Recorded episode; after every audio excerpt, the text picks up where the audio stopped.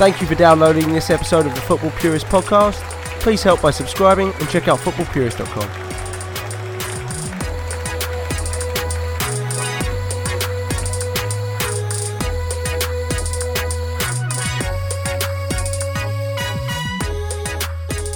Welcome back to another episode of the Talk On podcast. I'm your host, Jeff Hallett, and I'm fortunate to have an old friend back as we breathe some life into one of our oldest brands here at the Purists, Cafe Football, for those of our listeners that might remember. So, my partner from the start of that, way back in the day, Jimmy Torrejón. How are you, man? Hey, Jeff. It's a beautiful day here at the the Hallett Studio. Um, it's very nice here, so thanks for having me. And you're right, book club for football. Yeah, we need something to do with the absence of transfer news. So here we are. Oh man, the absence of transfer news for only Liverpool, as everyone else seems to be buying. Yeah, they're playing a different game. It, it just it remains to be seen with the window closing. What on the eighth? It, it, it closes the weekend that I think the Premier League starts, or, or like the day of the Friday Day before, before. or something Yeah, like, yeah. or maybe well Friday the, the season starts on a Friday this year, so maybe Thursday. I, I have no idea to be short, but it's less than two weeks away now. So But yeah, all the preseason, all the major tournaments just stopped. So this is like the first meaningful weekend where they Sure. can make progress. You're right, yeah. The press love to throw stuff out. So I guess who knows what will happen. But right now, it's not looking great. no, it's not. It's not. Not at the time of this recording. okay, we got that out of the way. back to the football book club. so as some of our listeners, as I mentioned, may remember Cafe Football. For those of you who don't, it's just as Jimmy said, it's a basically a book club for football, and we pull some of the big ideas out of some of the major works. And uh, today we consider Ryan Baldi's book, "The Next Big Thing," one such major work where he highlights through a collection of 15 or so short stories of these wonder kids that were tabbed early on as high potential, high upside, future captain of England, all these sort of platitudes, and how they all lost their way in one shape, one way, shape, or form. We're going to basically pull out just a couple of the ideas of the book so you can understand what it is and uh, probably want to read it yourself because You will want to read it yourself. fantastic You will want book. to buy it and read it yourself. Right. Yes. And then we'll bring in actually Ryan at the end. He's going to join the pod at the end to give us a little insight from his point of view, his process, approaching it, researching it, and who he's looking at going forward. So I think that'll be fun. So let's get right into it.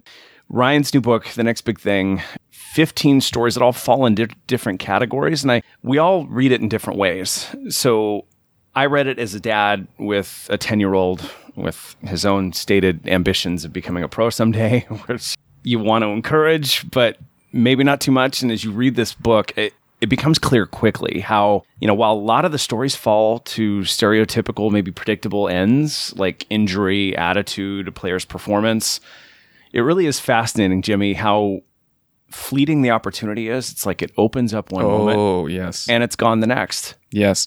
Um, like you mentioned, whether it be injury, recurring injuries, whether it be uh, falling out with a manager, whether it be a new manager coming in, uh, a, diff- a, a, co- a complete uh, structural movement that that occurs that that in turn makes the this player that was brought in or that was uh, handpicked by the manager no longer being handpicked. You're right. It's sometimes like you say the window opens and it's not even anything that the player does when it closes in on them. And it's and it's it shows you just how i mean because all of these players and even the players that we don't necessarily see as stars we see as quote unquote squad players those players are really really good. Mm-hmm. They just didn't get that opportunity to make that move forward to to be one of the wonder kids or Yeah, Ben Woodburn, Sheyi Ojo, like Raf Camacho, who just left to Sporting. Uh, These were all adam morgan who's in this book Yes, of course, and uh, even Owen Price that had a dream of Liverpool at one point. But yeah, it, they come up. it- You don't think that they're going to figure into the team. Harry Wilson, another one. Like, yeah it's nuts well he's like a new signing too so, so it's okay. but it, it, the window is really delicate for them, and they have varying support structures around them. They've got parents that may or may not know. They've got agents with misaligned incentives. sure they're there to not necessarily tell the kid when time is up or where they should really go. It's all about signing that new bigger deal. And then there's the players themselves as teenagers. Like, do they even have the background to understand how to negotiate a deal? So, as we kind of go through it, we're just going to highlight a couple of the areas. So, we, we mentioned injuries and treatments. Uh, Jimmy, why don't you get us kicked off on on that part of it? Well, injuries, I think, and and he mentions this. Uh, Ryan Baldi mentions this at the beginning, like his introduction portion. He said, "You probably see a lot of recurring elements." Obviously, one of the the more obvious ones that you might think of as to why a a wonder kid didn't make it to the big show or didn't make it to become the didn't reach the potential that many thought they would reach would be injuries. Um, and the thing is, even though there are injuries, they're not all the same there are different occurrences. Um, you know, I myself suffered a very minor injury, as in I've had a scope because I tore my meniscus while I played Sunday League football at the top of my level, of course. Um, torn down at 19. Uh, no, not really, but uh, you know, just the the process that I went through. Like I, I literally cried when I walked off the pitch. I'm not ashamed to admit that. I didn't know if it was anything major or not, but all I knew is I couldn't sprint anymore, and just the process of having to go through surgery like that without uh, feeling as though, sure, feeling the sadness because uh, my love for the game as a hobby and maybe as a competitive uh, outlet in my life, but not as my source of living.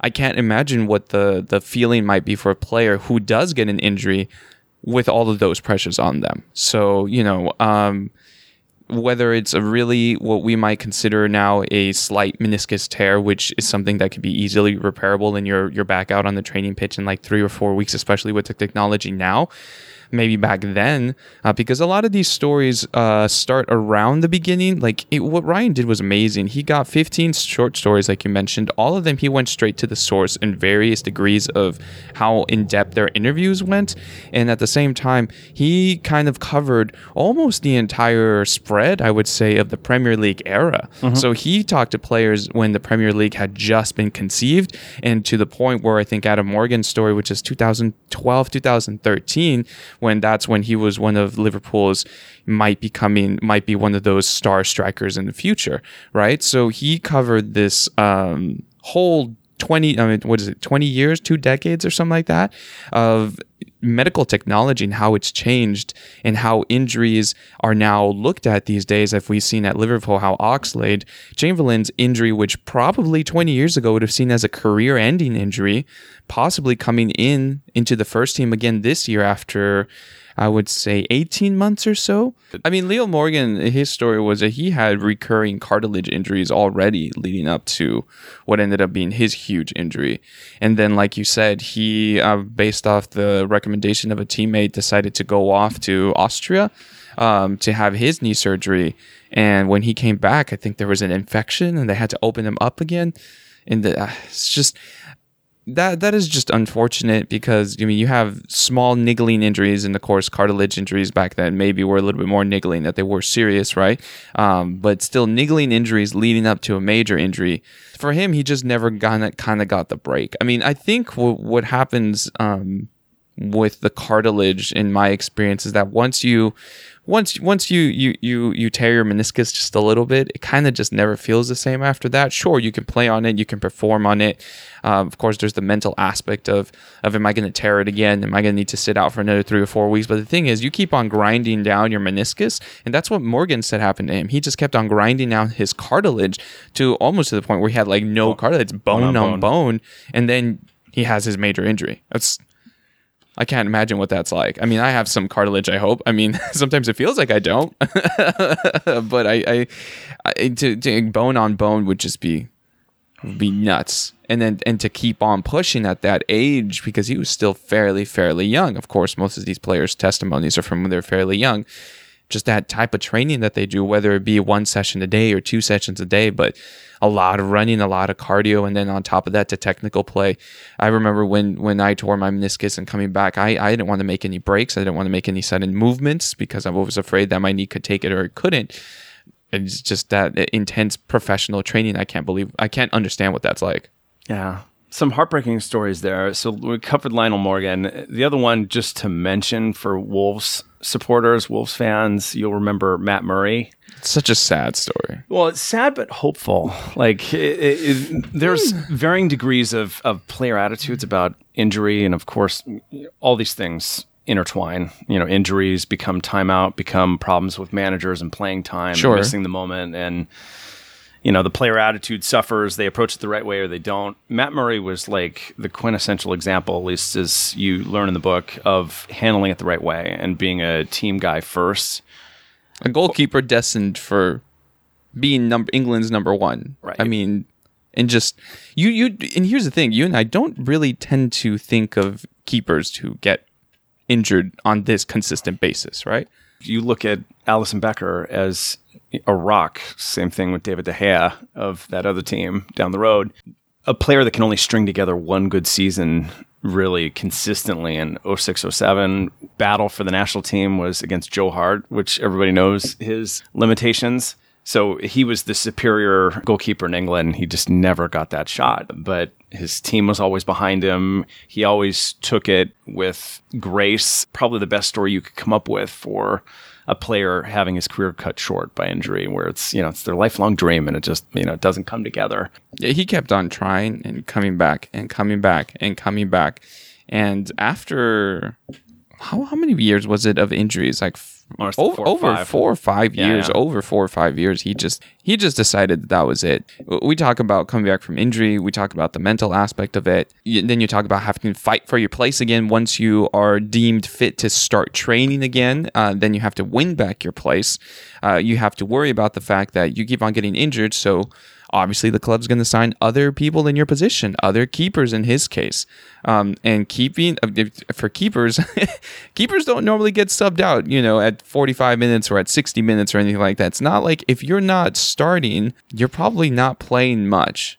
And and, and for um, certain teams, sometimes your goalkeeper you know, you you'll see some of the teams uh, like Liverpool. You'll see teams like uh, Manchester City. They will they will play their their second string keeper in the domestic cups. Um, there are Preseason. some, there's or, or preseason, but, but but there's some teams that play their strongest team always in everything because they understand that the domestic cups are probably their best chance for silverware that season. So that's another thing that Matt Murray had to think about. And to come back over and over and over and over and over again, crazy. Good story. I mean, the the promise that he showed in his teens, I think late teens to 17, 18, 19, goalkeepers normally aren't seen um, as potential starters or in their prime or, or, or anything like that until, uh, you know, like 20s because they're hitting their prime in their 30s because of, of the game experience that they have and because of the longevity of normally, again, they don't tend to get injured. So they have the possibility of, of having much longer careers. See uh, players like Peter Cech, and et cetera, et cetera. Um, that's unfortunate for him. Yeah. And as we move on, so we've discussed the, the injuries and the state of medical treatment at the time. The other big bucket for a lot of these stories is player attitude. And I kind of mentioned how they all intertwine. But uh, Jimmy, the story of Cherno Samba, the face of football manager, of the video game, that was a, a unique story, wasn't it? Yeah, I think this was one of the most, um, I don't want to say eye opening stories, but it definitely tapped into an awareness that was subtle uh, for me from Ryan here. All of us have spent many, many hours on FIFA, I, I would assume, uh, looking for that next potential starlet in the youth academy when we're playing football manager or I don't know. I, I've never played ultimate football, so I don't I don't know if they have that possibility there. But spent many many hours scouting, quote unquote.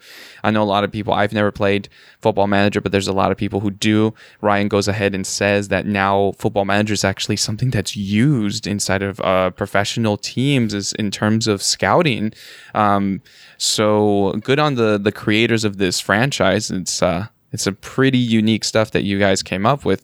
But um, can you imagine finding a player that on almost every platform is just going to be destined to be the greatest player almost ever? I mean, that's just the way that it was being described in how it happened for Samba.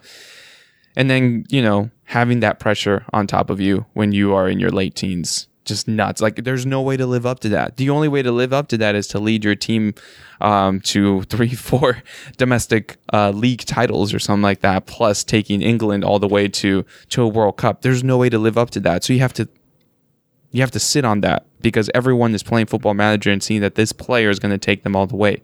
I can't imagine that type of pressure. More more so than maybe any other. And it shows the shift in technology again. We're talking about technology. It shows the shift in how the mentality of supporters and managers and agents and scouts and even players and peers themselves, how do they see themselves? I mean, we've seen it all the time. We we see players who hold up their FIFA ratings, right?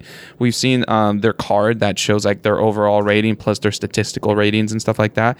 They have to live up to that now. That's something that players in uh, in the older decades of the 60s, 70s, 80s, early 90s too, it wasn't the same as it is now. Didn't have to live with that.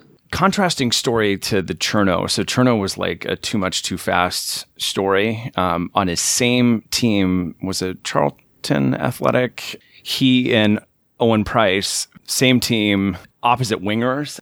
Owen was dealing with different issues coming up. It was manager jealousy in the youth ranks at Charlton, where the youth manager would get jealous as he was trying to get a transfer over to Liverpool initially, uh, which was denied. Um, and it ended up being a transfer over to Spurs for him was missed his dream transfer to self-described dream transfer to Liverpool. Who knows how that went down and why it didn't go down. But as he gets over to the youth part of Spurs, he's got managers jealous of the wages he's on, jealous of the transfer number itself paid for the player. Mm-hmm. Kind of shocking to think about. Of course, you're going to end up with some kids that you're coaching that make more money than you. That Sure. shouldn't be something that you joke about to the other players and try to hinder their development. It, Players are always going to make more than your managers on right. most of the time, especially your your your starlets or your potential big players in the future. I think they will almost always make more money than you. It's unfortunate that you your your manager is supposed even in the world of adults. I would think that your manager is someone who's supposed to motivate. Uh, is supposed to be able to relate to his players, uh, encourage them, and help them develop and grow. Right, that's what you see from what you would consider the best managers out there. You know, Klopp, Pochettino, Sure. Guardiola.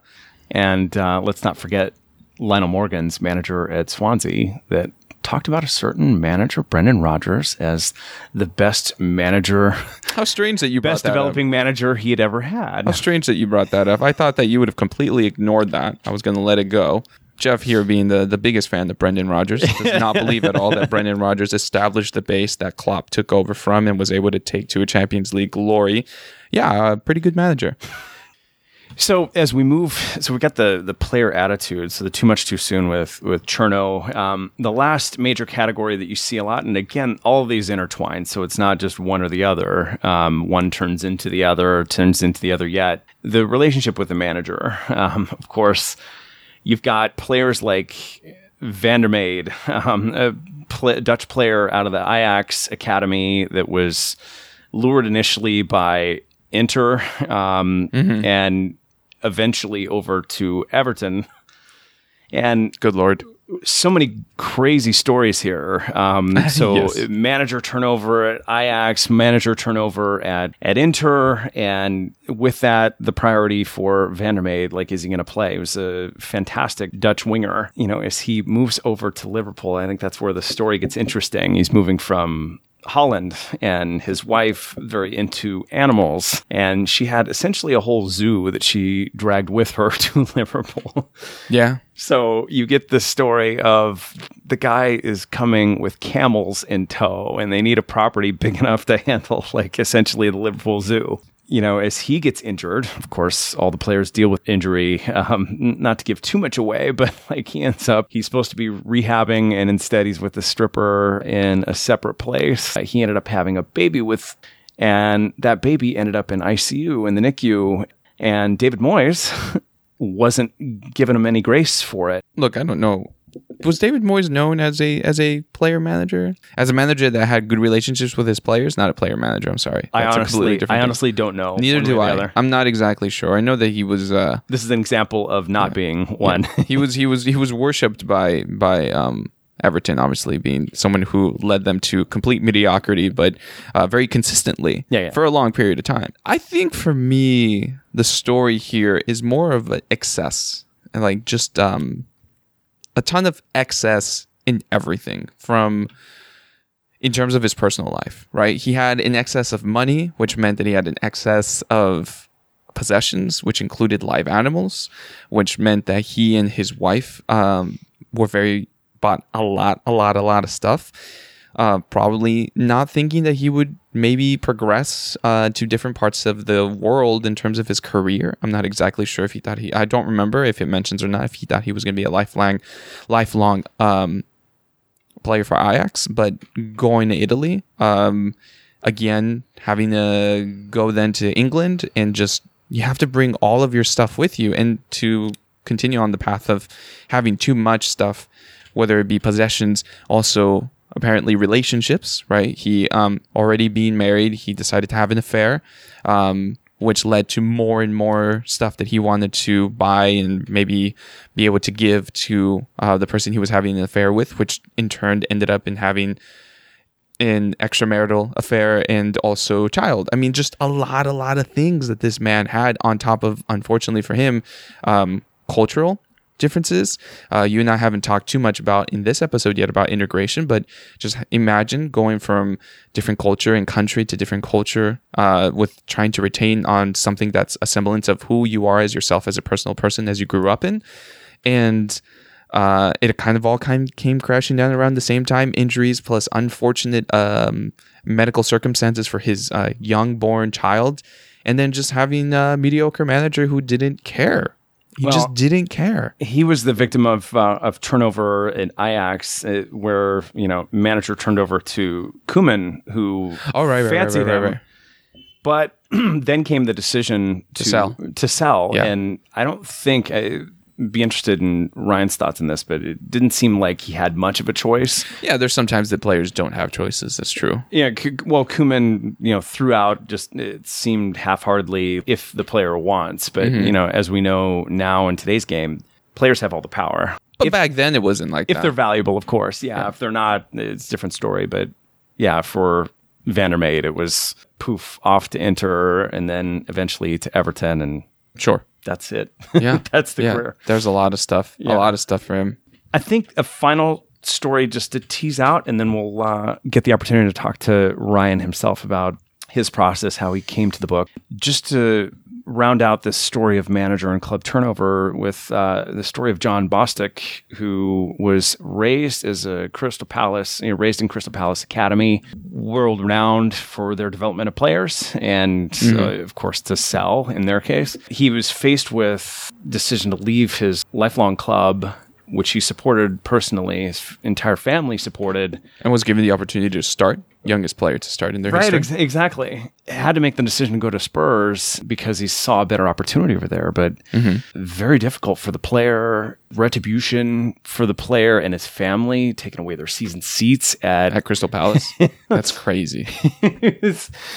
and then he ends up at Spurs, and it was just this m- moving set of ice where Damien Comolli, who Liverpool supporters remember Hero. well, yeah, right. Let's talk about that for a second. But you know, like, uh, so Comolli leaves, goes to Liverpool. Where he's responsible for such amazing transfers is Andy Carroll, Like uh, Jordan Henderson. Charlie Adam, Stuart Downing, Uh, Luis Suarez, I think, was part of that. Jose too. Enrique. Jose Enrique was very good. Bostock is just a example of just moving. He was also the youngest player to start for Spurs. Yeah. And then, like you said, Damien Comolli would left. New manager came in, and I think everything just fell out of favor for him.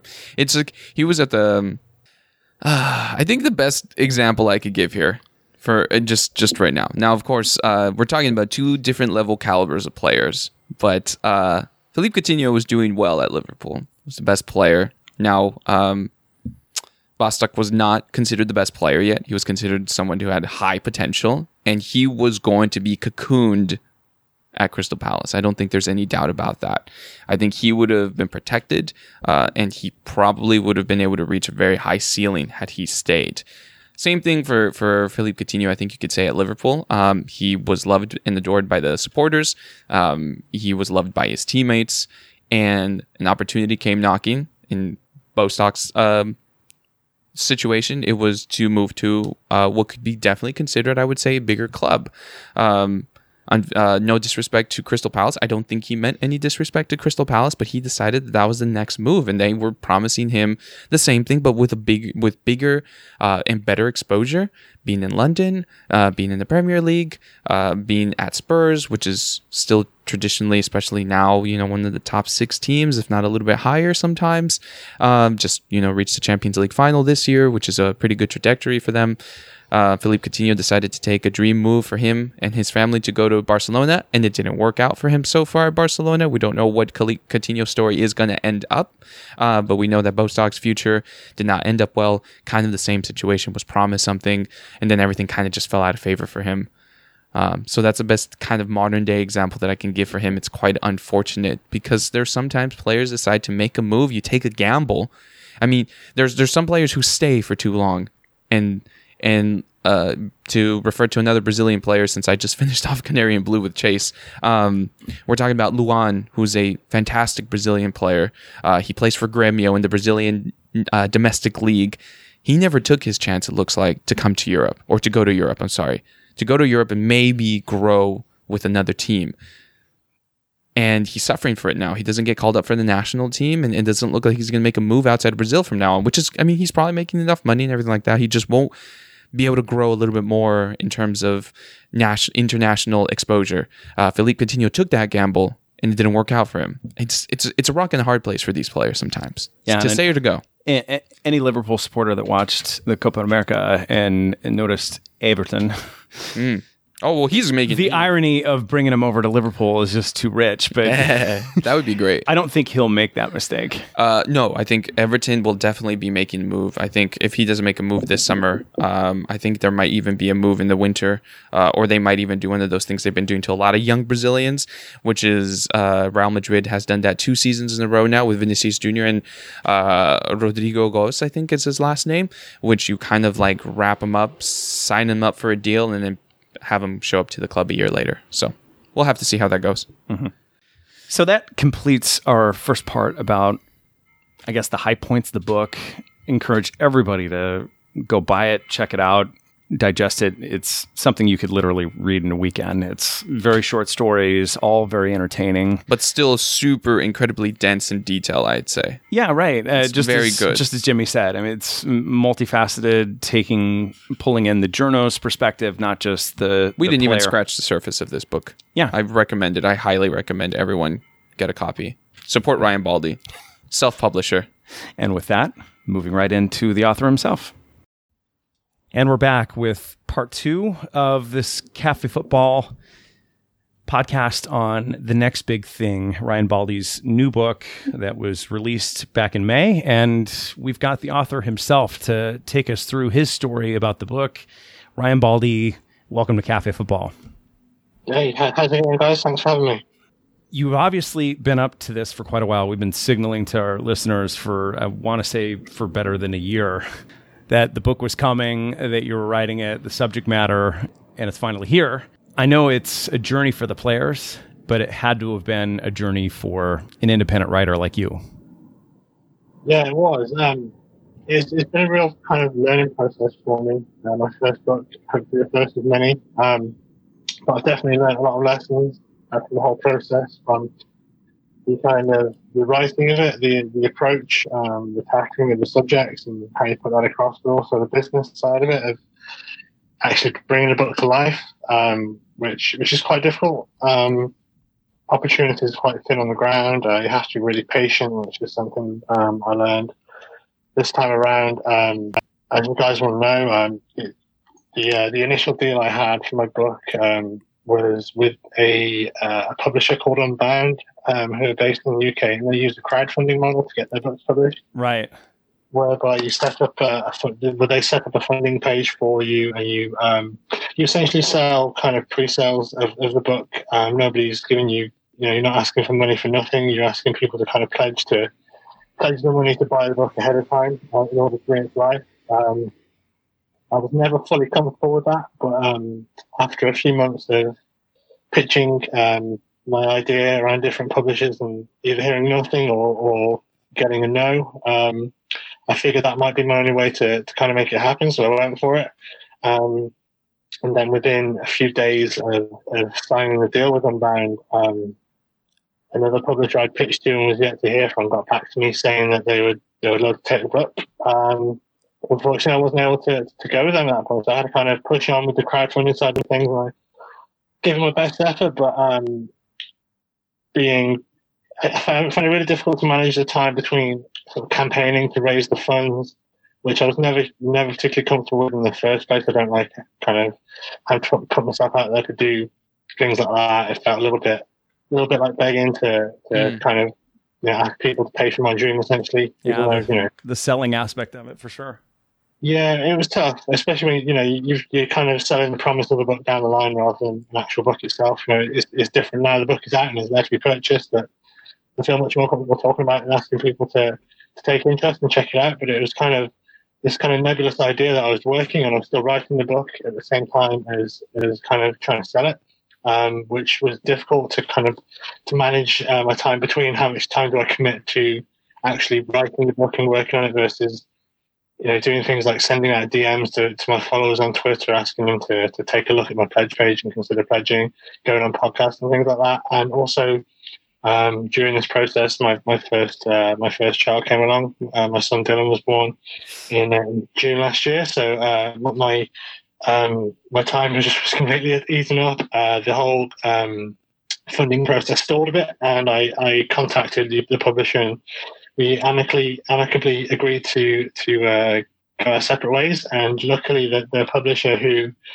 had um, contacted me with a kind of conventional offer, a, a more conventional publisher, who'd offered me that deal just a few days after I'd signed with them, Bound, was still interested in the book, and they took it up. And that's uh, that's Pitch Publishing, who who I'm with, who who published the book and brought it to life, and, and I'm very grateful to, to them for doing that. And um, yeah, I guess the, the main lessons I learned with that, it can just take a while. Just kind of don't you've got to you've got to pitch to a lot of different places, but you've also got to be really patient to, to wait to hear back and not kind of fear that no news uh, no news is bad news necessarily. Um, so just wait it out. Um, uh, uh, yeah, I think I, I didn't really give it enough time to to kind of generate the interest from publishers. Um, so that's definitely what I would do next time around. What I will do um, with the with what I'm working on uh, going forward.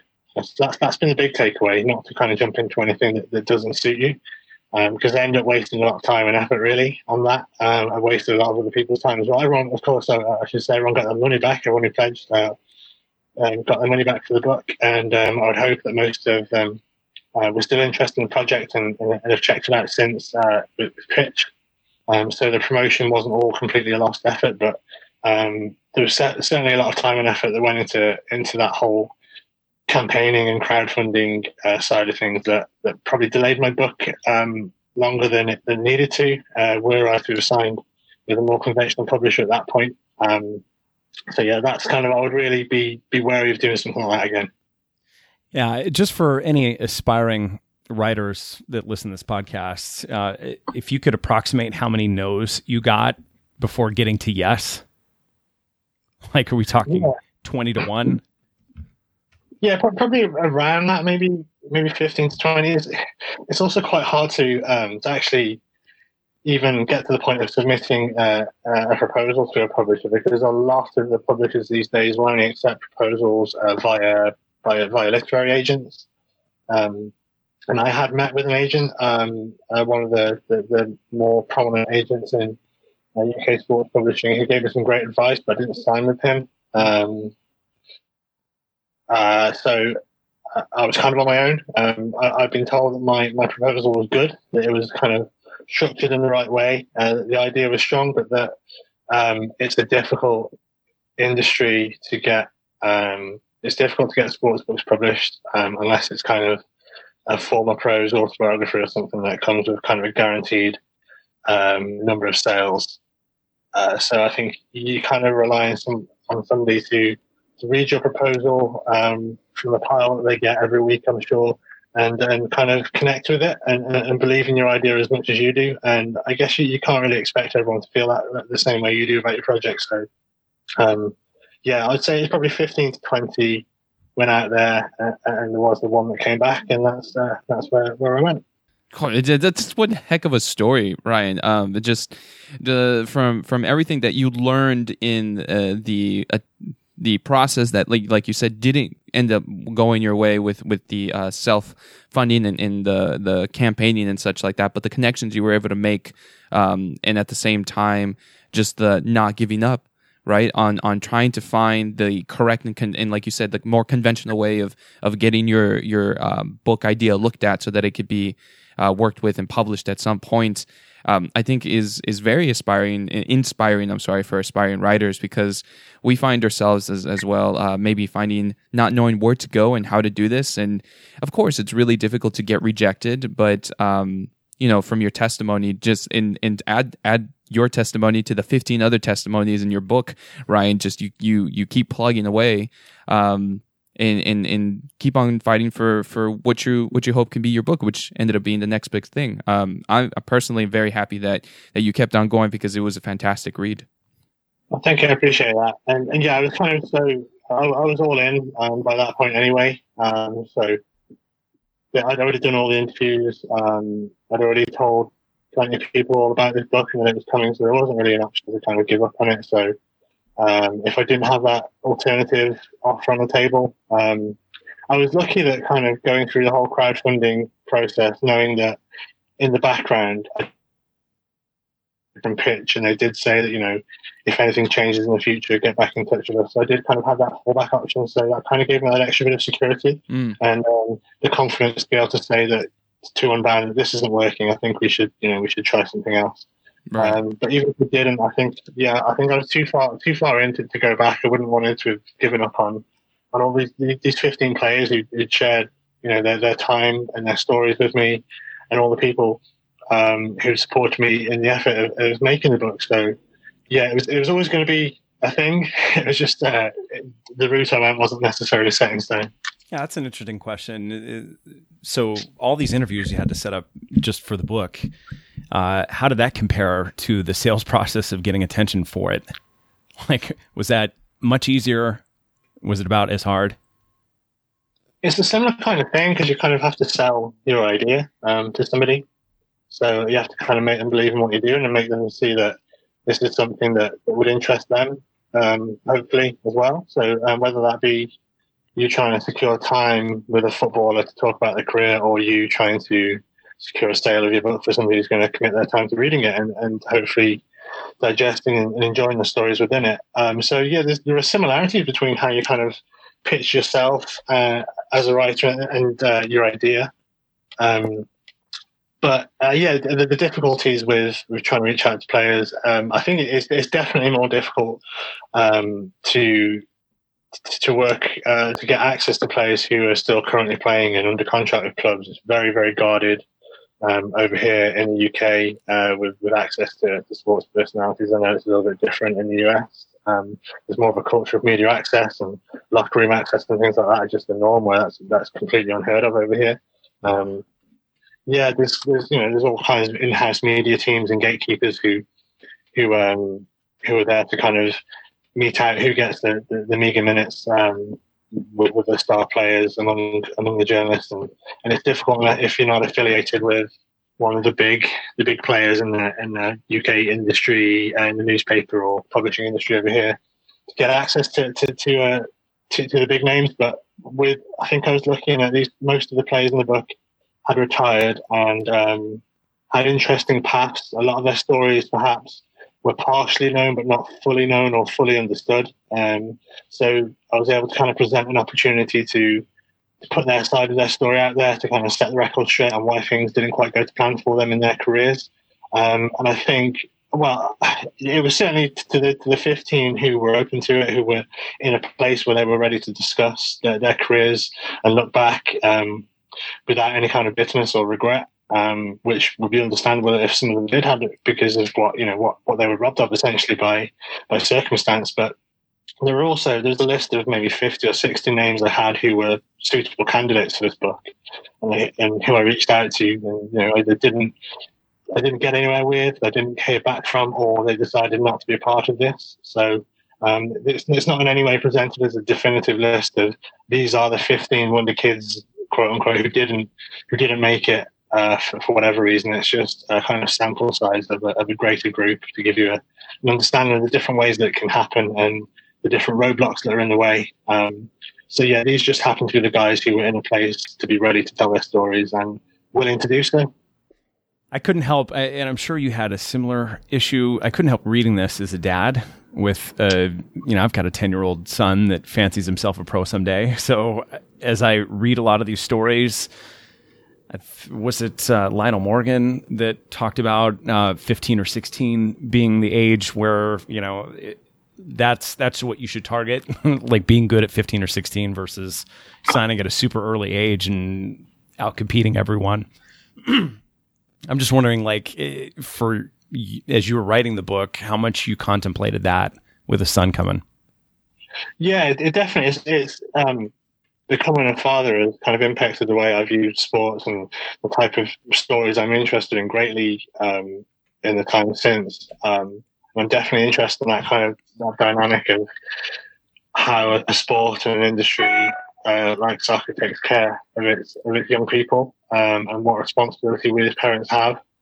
Um, and, and whether or not, you know, just the simple question of would you want your son or your daughter to go through this process because the, rewards are so rich, um, they're so high. Um, there's so much in it for those who succeed, but the the, the success rate is so low, and um, and on the way to kind of that, that route to, to not making it, there's a lot that can go wrong within a young person's life, and, and a lot a lot of damage that can be caused. I think it's there are measures in place to kind of guard against that, but you can never prevent it. You, you know, it's never going to be the case that everybody who joins an academy at nine and is sold the dream of becoming a footballer will make it to the first team. I mean, I think I mentioned in the book that the, the, the, the figures I found on on the success rate of, of a young footballer who joins the professional academy at nine.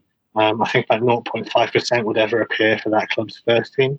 Um, so there's a lot of people that fall through the net, and um, their welfare um, a lot is being done now, more than before.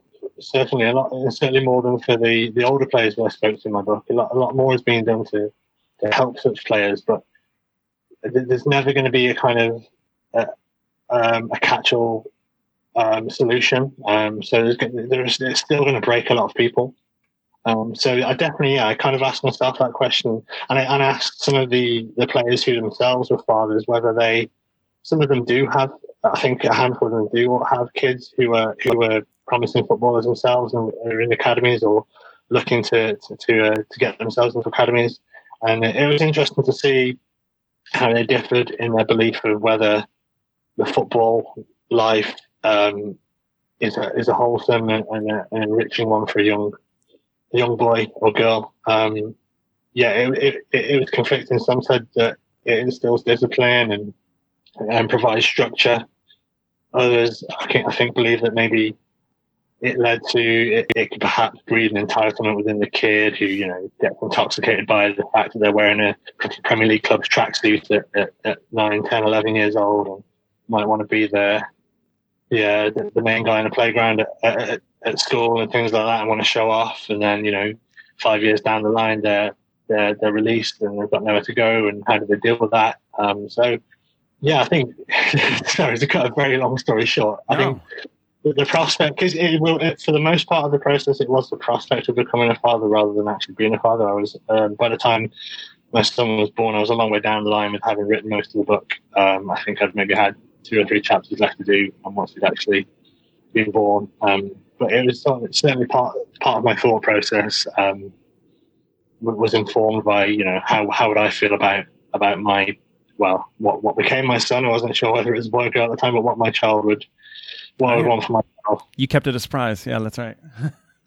um, Ryan, I know just to shift channels a little bit, you have forged an independent path for yourself as a journalist uh, and sort of carved out a niche here with your profiling players providing full color perspective on their development process. Uh, it seems that this provides a launch pad. Like you've, to your point, done all the interviews and have built an identity identity for yourself with these clubs and the players. I imagine that's something of a launching point for you, where there's more players to profile, and it, it'll be easier for you going forward?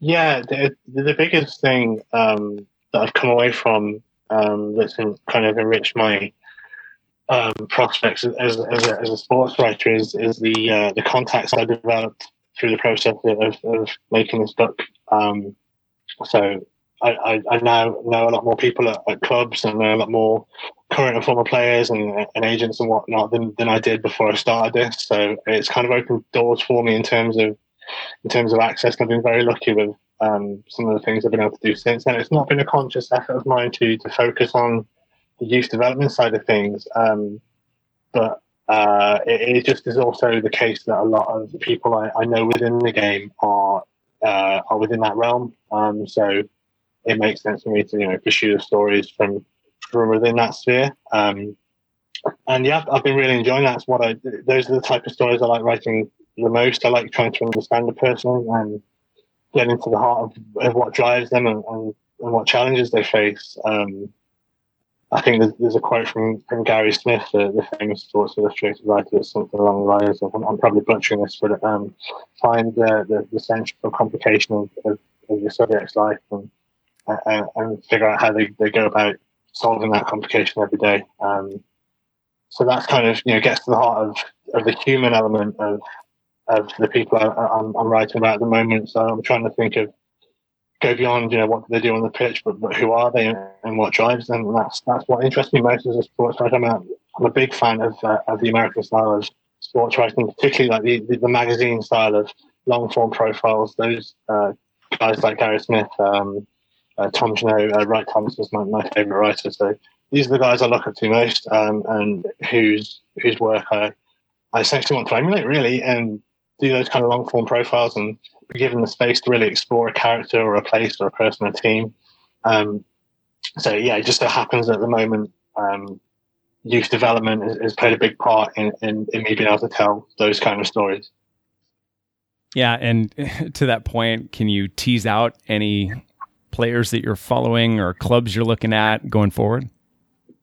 Yeah, sure. Um, at the moment, um, I'm, I'm working on a piece about Rhian Brewster. Um, I've been, been working with, uh, working alongside local Echo uh, lately for their, their new LFC stories project that they're running. Um, it's a, a, a, kind of series of long form pieces that they're beginning to run, all based around Liverpool. Um, I did a piece on Joe Gomez a few weeks ago, um, where I went and kind of traced his path from his beginnings at Charlton by speaking to uh, the, the, Charlton Academy manager, Steve Avery. I spoke to one of his former managers at Charlton, uh, Chris Powell, and um, some people he work with at Liverpool too, to kind of get to the heart of how how Gomez has dealt with the injuries that he suffered in the last few years, and and how how that that, that hurt that um, that he would have felt by having to watch watch on his his uh, colleagues went on and achieved so much last season, essentially without him because he missed so much of the campaign. Um, so that that was a piece that ran a couple of weeks ago, and I'm doing a similar sort of thing on Rhian Brewster now because it seems like uh, Rhian is um, on the cusp of, of, a breakthrough this season at Liverpool. Most um, definitely. Yeah, and he's he's a really exciting talent. So I've, I've um, at the moment in the next few days I'm going to uh, be finishing up on that. I've spoken to some really interesting people in his life. I spent an hour and a half speaking to his dad the other week. Um, I spoke to people at Liverpool about him. I spoke to um, coaches at Chelsea. I spoke to his first ever youth coach, um, the person who scouted him for Chelsea.